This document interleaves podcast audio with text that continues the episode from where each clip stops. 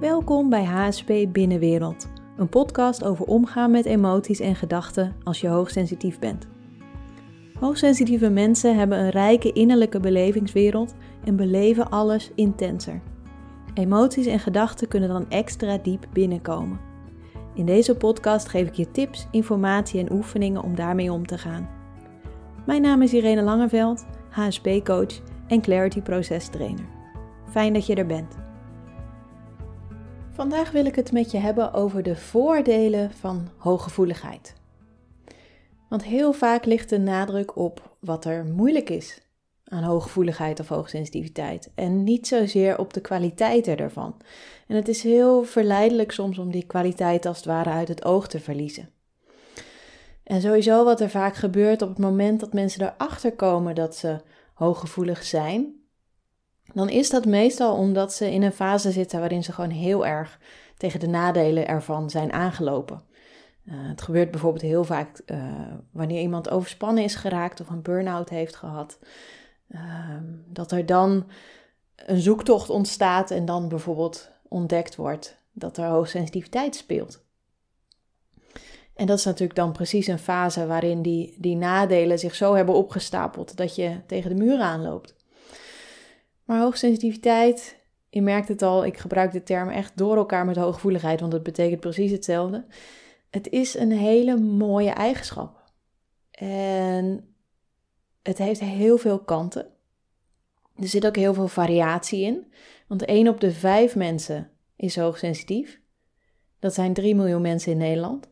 Dat is een verschrikkelijk grote groep mensen. En die mensen zijn niet allemaal hetzelfde. En bij de een zijn bepaalde kwaliteiten natuurlijk meer ontwikkeld dan bij de ander. Zijn bepaalde negatieve aspecten meer op de voorgrond dan de ander. Sommige mensen die hoogsensitief zijn, die kunnen echt helemaal prima functioneren in de maatschappij en associëren zich juist niet met het negatieve. Dus, en daardoor missen ze soms dat ze wel degelijk hoogsensitief zijn. En er zijn mensen die gewoon heel erg vastlopen in bepaalde periodes in hun leven door hun sensitiviteit. Dus er zit een enorme variatie in. En het is goed om dat in je achterhoofd te houden en jezelf niet te veel te vergelijken. Niet met mensen die niet sensitief zijn, maar ook niet met andere hoogsensitieve mensen. Want ja, de variatie is natuurlijk enorm. En je zou het ook meer kunnen zien als een soort uh, schaal in plaats van een ja-nee verhaal. Dus de ene persoon is is sensitiever dan de ander, ook binnen de groep hoogsensitieve mensen.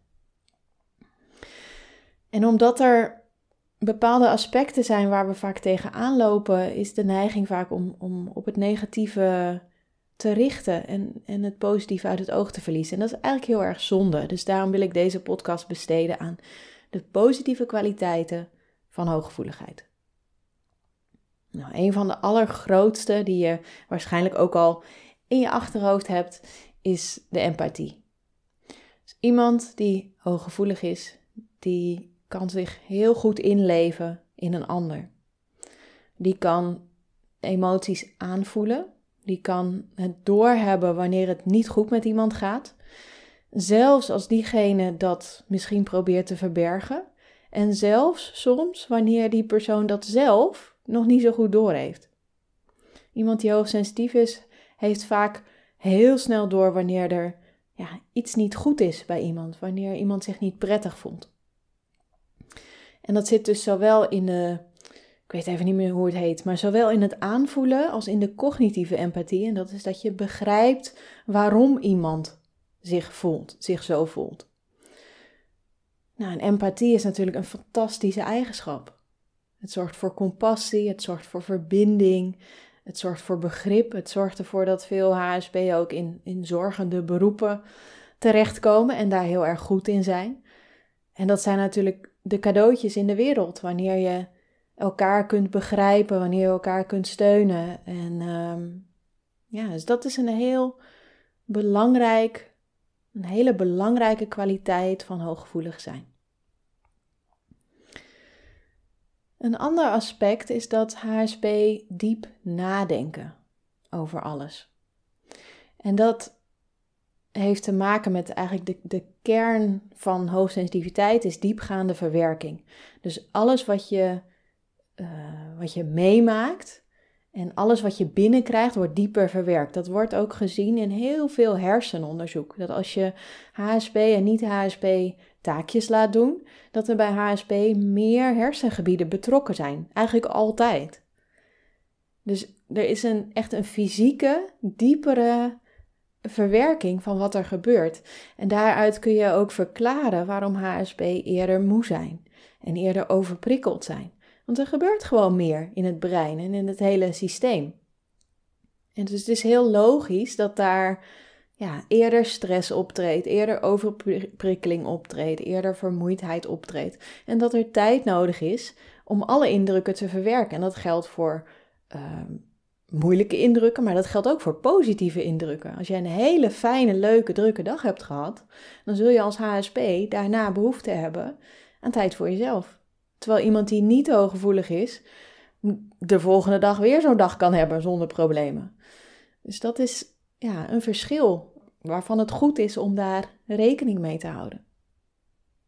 Een HSP is heel goed in situaties van alle kanten bekijken. Dat heeft ook een beetje met die empathie te maken.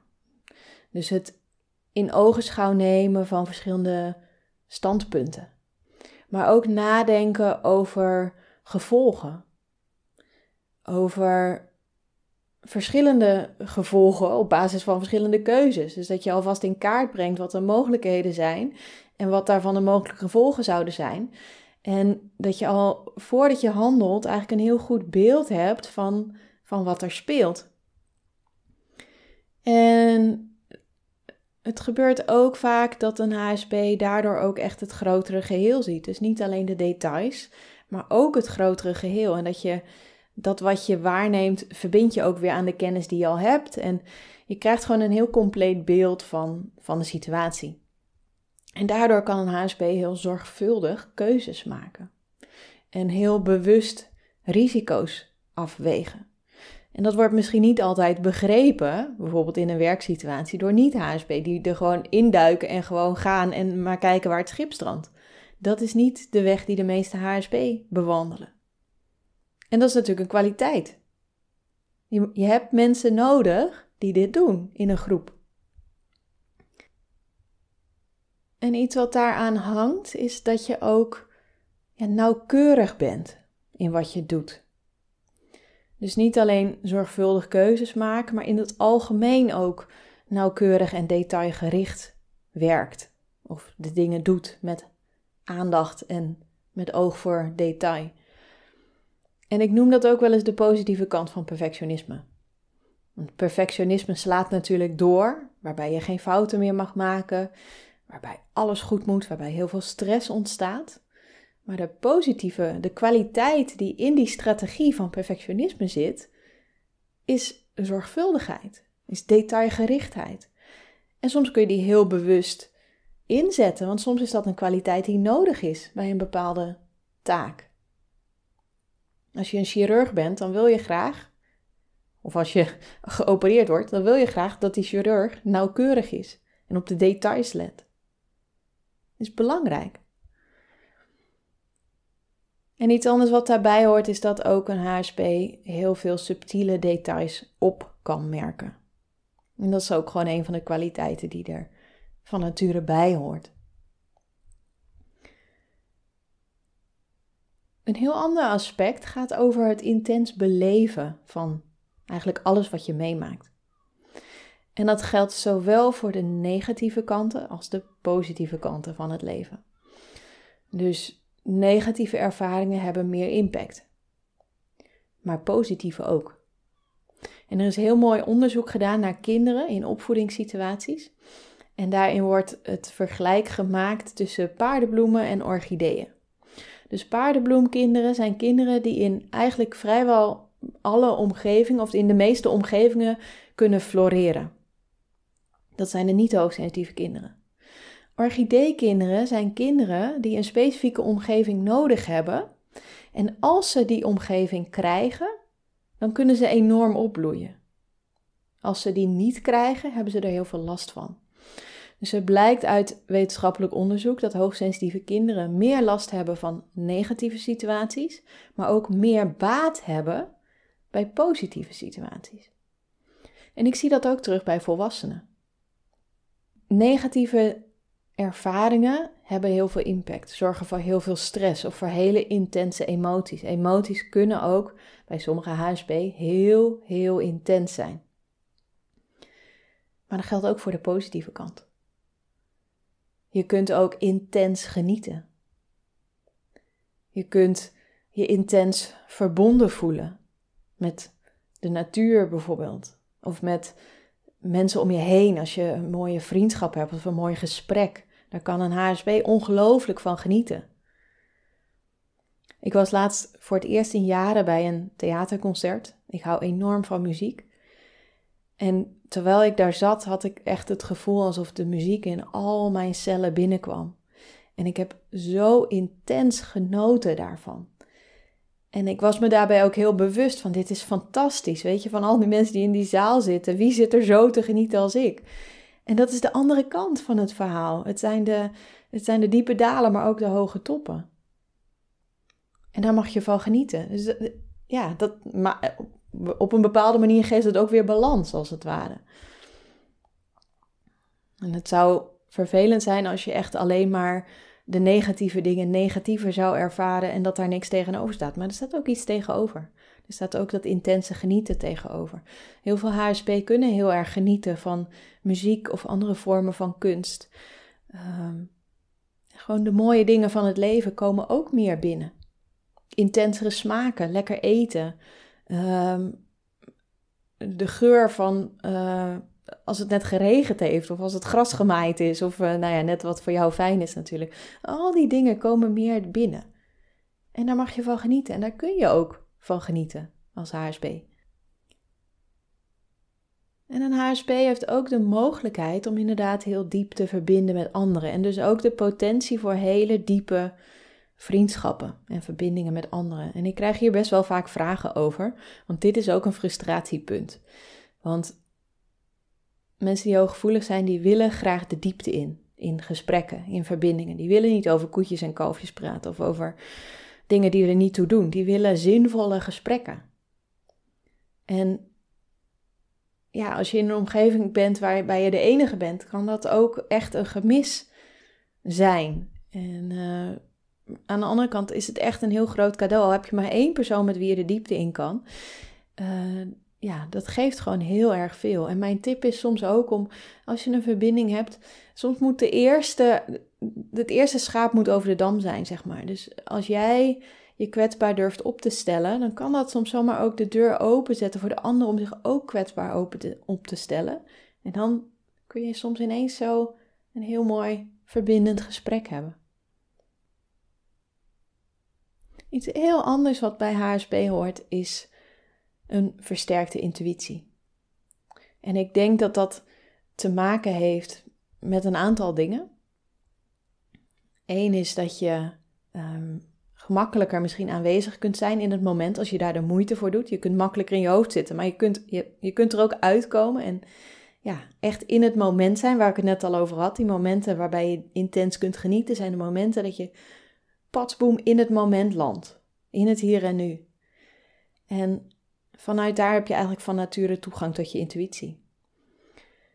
En de andere kant is dat heel veel HSP geïnteresseerd zijn in spiritualiteit. In Ehm, ja, dat wat voorbij het materiële is. Omdat ze ook waarnemen van ja, maar er is een eenheid, er is een verbinding, er is een harmonie, er is meer dan wat we zien. En zich daar dan ook verder in gaan ontwikkelen. En dat waar je, waar je mee bezig gaat, waar je gaat oefenen, daar word je natuurlijk ook beter in. En naast de intuïtie is er ook vaak een grotere creativiteit. Dus veel HSB zijn ook van, van zichzelf bijvoorbeeld muzikaal of maken kunst of uh, kunnen met woorden mooie dingen doen. Nou ja, echt de mooie dingen in de wereld. Ja, daar is natuurlijk die sensitiviteit een enorme katalysator voor en, en enorm ondersteunend als je creatief bezig wilt zijn. En tenslotte, het laatste punt dat ik wil benoemen is een positieve kwaliteit, is dat er altijd zelfontwikkeling is. Want iemand die hooggevoelig is, die reflecteert veel. Op zichzelf en op anderen, op de situatie, op het proces. Die kan bijstellen. Die kan de hele tijd doorontwikkelen vanwege die mogelijkheid en die bereidheid tot reflectie. Dus die zelfontwikkeling is natuurlijk ook echt iets heel erg moois. En dat, ja, dat kun je tegenkomen op alle vlakken van je leven. Van je persoonlijke ontwikkeling tot je werk, tot uh, sociale situaties. Um, zelfreflectie is gewoon een hele mooie kwaliteit, mits het niet doorslaat in zelfkritiek. Maar dan zitten we weer op de negatieve kanten. Dus een aantal van deze positieve uh, aspecten, op het moment dat ze doorslaan, worden ze een negatieve kwaliteit. Dus zoveel empathie hebben dat jij helemaal in de ander kruipt en jezelf kwijtraakt, dan is het uit balans. Zoveel nadenken en zo detailgericht zijn dat het perfectionisme wordt, dat er stress opkomt, dat je bang bent om fouten te maken. Als dat eronder komt te zitten, die, die, ja, die, die smaak als het ware, dan wordt het iets negatiefs, iets waar je last van hebt. En heel veel reflecteren kan doorslaan in zelfkritisch zijn. Nou, het zijn maar een paar voorbeelden. Dit is ook geen uitputtelijke lijst hè, van voordelen. Er zijn er vast nog veel meer, maar ik heb er een aantal uitgelicht die ik vandaag met je wilde bespreken. En wat ik ons allemaal toewens, is dat we oog blijven houden voor die positieve kwaliteiten. Ook als je in een bepaalde fase in je leven aanloopt tegen de negatieve kanten van je sensitiviteit of de valkuilen die hierbij horen. Dat die andere kant er ook is. En dat het dus echt onder de streep een fantastisch mooie toevoegende eigenschap is. Met heel veel aspecten. En wat mij betreft wordt de wereld ook mooier door alle mensen die hoogsensitief zijn. Door wat ze in de wereld brengen. En als ik naar mezelf kijk, dan zou ik voor geen goud mijn sensitiviteit meer willen inleveren. Dan zou ik zoveel missen. En natuurlijk loop ik er ook nog wel eens tegenaan. En dat ik denk, oh, mag ik even iets minder intens voelen? Dat is meestal als er negatieve dingen spelen. Maar ja, het hoort erbij. En het heeft ook iets moois wat mij betreft om het leven heel puur te ervaren. Dat is voor mij persoonlijk is dat ook een, een verlangen. Ik wil graag het leven puur ervaren en vol leven. En niet onderdrukken, maar dat alles er mag zijn. Dat ik alle, alles mag zien en ja, het totaalplaatje mag ervaren. En dan ontstaat er ook alweer een balans. Hè? Want als het alleen maar negatief is of alleen maar positief, ja, dan is het uit balans. Maar als het er allebei mag zijn, ja, dan is het compleet. En dan moet ik weer denken aan het yin-yang uh, teken, wat zo compleet is met donker licht, een stukje licht in donker en een stukje donker in licht. Dus dat is hoe ik er persoonlijk naar kijk. Nou maak ik mezelf natuurlijk ook schuldig aan focus op het negatieve. Want als jij alleen maar de positieve kanten van hooggevoeligheid ervaart, ja, dan hoef ik je ook niet te helpen, zeg maar. Niemand komt met een vraag, ja, ik vind het zo fijn die hooggevoeligheid. Weet je, er is altijd een hulpvraag natuurlijk ook in mijn werk.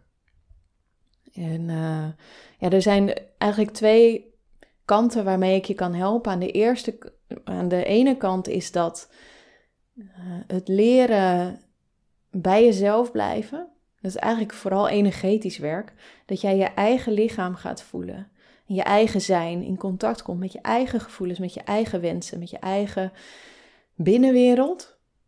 Zodat je stevig in jezelf kunt staan. Dat je kunt herkennen wat van jou is en wat van de ander. En dat je gewoon makkelijk los kunt laten wat niet van jou is. Zodat die empathie je niet in de weg gaat zitten. Maar echt als volle kwaliteit tot bloei kan komen. Zonder dat jij daar zelf last van hebt. Dat is de ene kant.